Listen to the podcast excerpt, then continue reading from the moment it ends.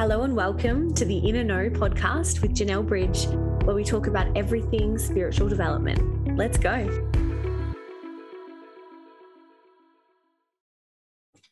Hello, my darlings, and welcome back to my podcast. So, today I want to talk to you about something that again has been blowing up in my DMs, um, and I've had a few requests to talk about it. So, I'm going to talk about spiritual parenting. What does that even mean? Yeah. Well, let's break it down and let's call it intuitive parenting. And I read a post today from someone who I adore, by the way, and she was talking about having an inner knowing around her child and and kind of saying you know that parenting is incredibly hard no matter which no matter how clever we are no matter how educated no matter how experienced we are no matter how spiritual we are every child is different and parenting is hard right and it doesn't matter how spiritual you are was one of the the lines there and i thought oh oh I feel a little bit of a trigger happening there, and in a nasty way. As I say, we're so similar, and I love this person. Um, but I was like, oh, what does that mean to me? And what does it mean to me to be a spiritual parent? Now, I feel like maybe sometimes people confuse the word spiritual and religious. Um, and I feel the way that I identify with the word spiritual and particularly with parenting is intuitive. Yeah.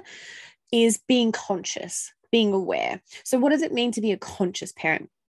To be a conscious, spiritual, intuitive parent essentially to me means that you are honoring your inner knowing as the highest authority possible when it comes to your child. So, you know, that could play out in lots of lots of lots and lots of ways. And I have had people come for me massively on my social media for speaking about this topic. So, um, hello, come for me again. I'll wait this time. But, you know, questioning my capacity to speak on this, uh, questioning my capacity to know better, talking. I've had personal emails about personal circumstances in my life where apparently I've led my children uh, off off the beaten track. um, and now I laugh, but at the time it was highly personal. It actually really quite hurt my feelings, but now I laugh it off. So essentially, to me, that spiritual, intuitive, you know, uh, inner knowing parenting, conscious parenting comes from using your intuitive notions and feelings as your highest highest regard when it comes to parenting. Now, my kids are 11 and a half and nine and a half, and they push my buttons daily, right? But I know that their pushing of my buttons is more about me than it is about them. And I thank my son, especially for my spiritual journey, because I was a people pleaser and I was looking for external validation every single where I, every, everywhere I looked, I was looking for external validation to, to show me that despite my child was behaving crazily, it wasn't my fault. And I needed everyone to see how hard I was working and it wasn't my fault. And I look back at, you know, I was talking to my husband about this last night, little baby parent Janelle, and, you know, even everyone's kids in my mother's group were sleeping through the night. And I remember Dan was playing a gig and I couldn't get Seb to sleep. And I just felt like such a failure. And the external pressures made me feel like I was getting it wrong. But me now, 11 years on, go, oh my God, he wanted to cuddle his mum to sleep. Of course he did. Of course he did. I want to cuddle my husband to sleep. I want my dog laying across my feet when I go to sleep. Of course he did.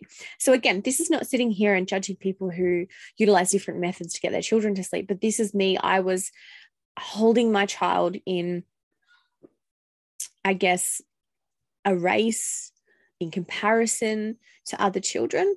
Um, and I was holding myself in comparison to other mothers. And as we know, our journeys are so different as humans, our parenting journeys, our, ch- our journey as children, our journey as women, our journey as adults, our journey as people is so, so different. So to be a conscious parent is to really, I feel, identify the triggers that come up within us when we are faced with a trigger from our child.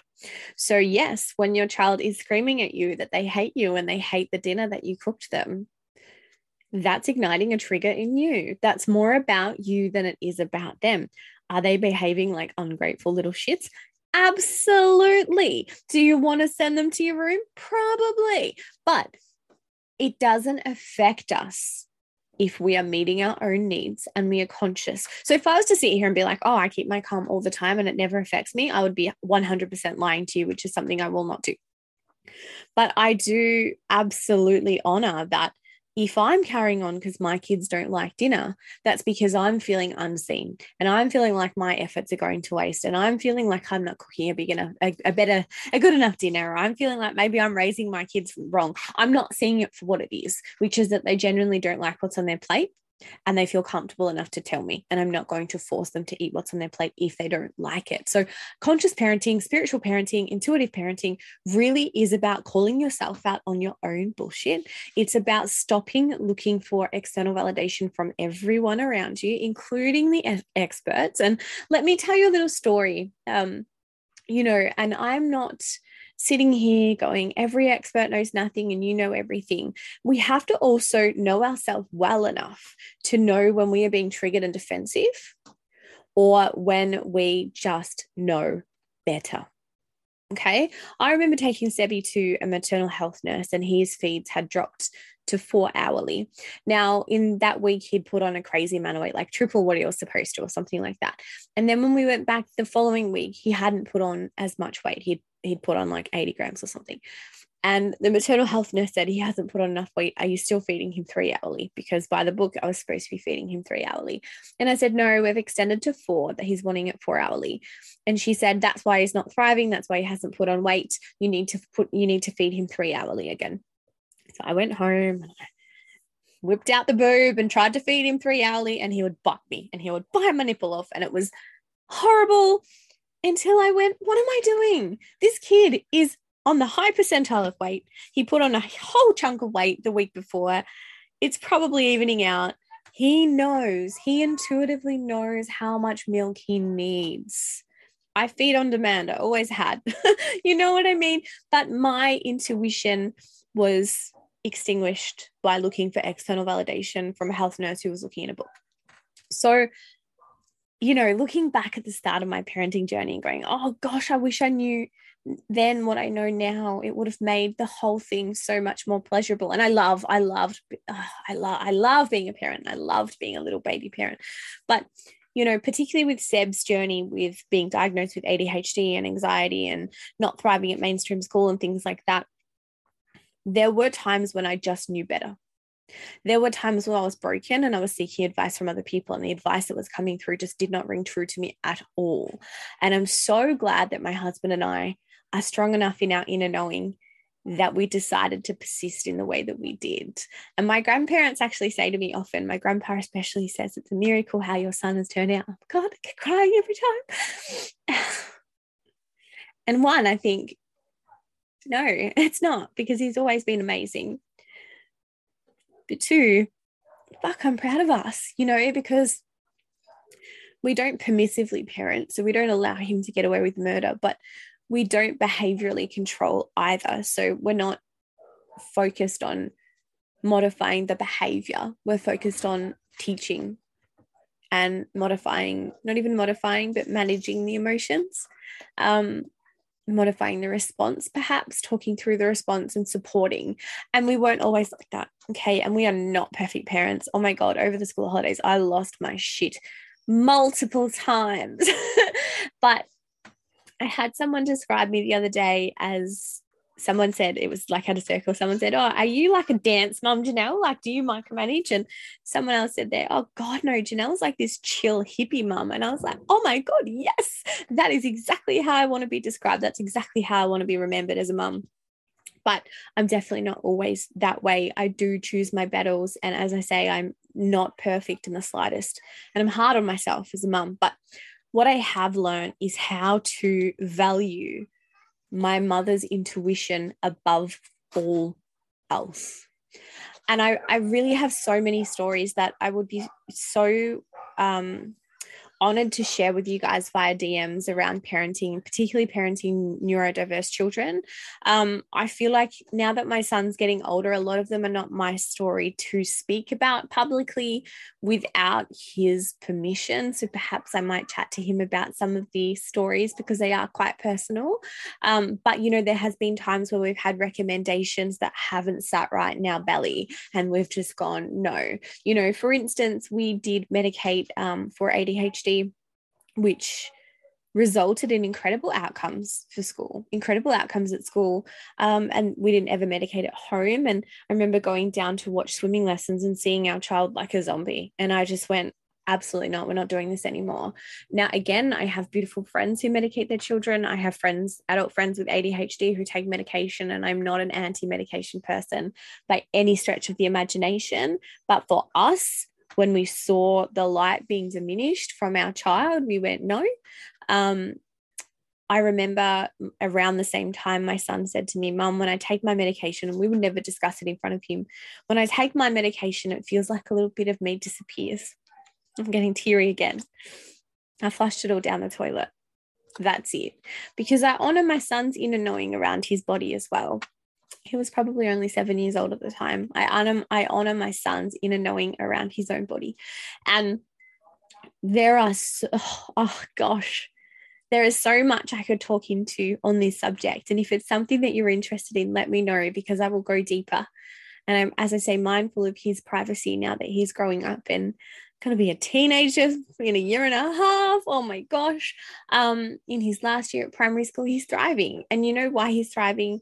Because Dan and I changed our approach because Dan and I went, fuck this.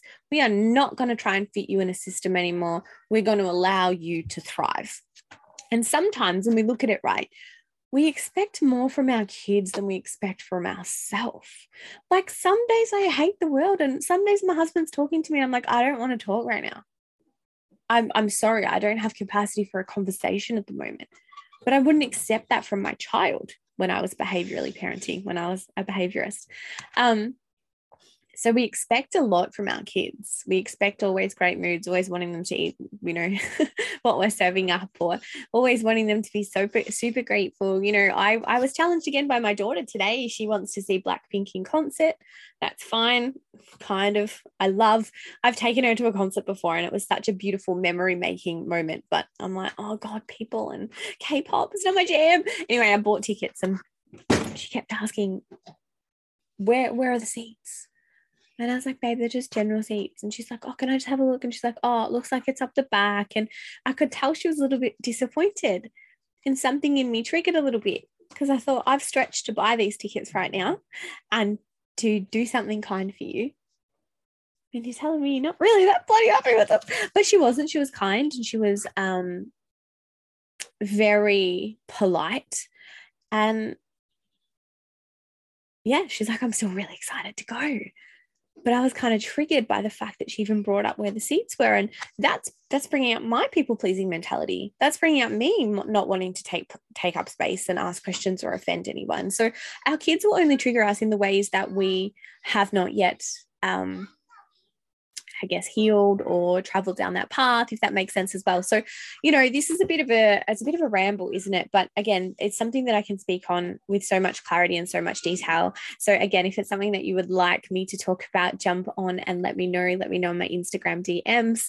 Um, for those of you that don't really know our journey, we have Sebi, who is 11 and a half, and Annabelle, who is nine. Um, Seb, when he started school, had a really rough time and and we had a really rough time adjusting to everything that was going on. He was sent home within half an hour um, every day of being at school towards the end. And now my daughter is not going down a similar path, but we've had some flags with some teachers uh, wanting to have her assessed and things. And I feel that there's some great tools out there, but there's also a lot of a lot of labels and a lot of um, a lot of excuses perhaps from the education system once we whack a label on as to why they can't engage. So you know we are here to shake the rules a little bit and we are here to do things our way. And and something that i always come back to with my with my children is will this matter when they're an adult? So my son likes to swear. He's a terrible swearer.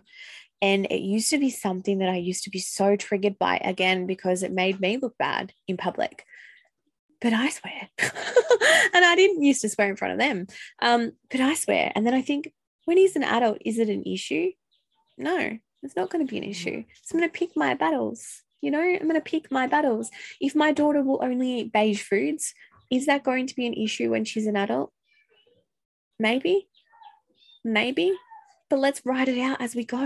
You know, let's continually try. As long as she's fed, it's going to be okay. It's going to be okay. So I feel that it's about picking our battles. It's about tapping in with our intuition. It's about knowing when things are physical for our kids. It's about looking deeper. Um, something else really quickly that I'll touch on on conscious parenting is being open to the unknown. So being open to the fact that our bodies, oh God, I could open so many cans of worms on this subject, but our bodies hold memories. So our cells hold memories, they hold information. Our body keeps score. There's actually a book by that name. And kinesiologists are, inc- are an incredible tool to assist your children to shake some of the stuff that they have inherited from you, from your parents, from your grandparents. And this is stuff that you don't even know about. So, again, private stories coming through, which I have spoken out about in readings, but we had something accessed from my son that I asked my husband about because it was from a paternal side, and my husband knew nothing about. And I asked my mother in law, and she said, Yes, that makes sense with that age and with this happening and XYZ. And she validated. And we had that, um, the kinesiologist did shift it, and my son's separation anxiety diminished instantly. So I think that there's also being a conscious parent is about being very open minded, being very open minded as to what affects your children and where to go from there and how to help them. And truly, the best thing that we can do for our kid, and I do speak about this, I think it's in an episode called How Spirituality Made Me a Better Parent. The best thing that we can do for our kid is to work on ourselves. That is the best thing that we can do for our children. And that's hand on heart what has made a difference for our son um, so deeply. And our daughter is following suit, if that makes sense as well. And isn't it really funny? So, um, before I jumped on, I pulled some of Gabby's cards, which I talked about in the last episode, and I got to relinquish control. I simply let loose and allow myself to be more childlike. And I speak with confidence because the world needs my light isn't that so validating on this topic? So, again, this is a bit of a waffly, wafty episode around spiritual parenting, but there's a few subjects that I kind of wanted to touch on there, and I feel that I have. Um, let me know if there's any in particular that you'd like me to deep dive into. I would absolutely love to chat with you about them. Um, I am, I have had a request to do a uh, meditation for grounding ourselves in before we go and pick up our, our little kids for school. So I'm not quite sure as to how I'm going to word that um, or how that's going to come through, but keep your eye on it. I will be talking into parenting a little bit more. But as always, I am so open to talking with all of you about any subjects that come up around spirituality. So always hit me up and let me know. Have a beautiful day, my loves. Bye.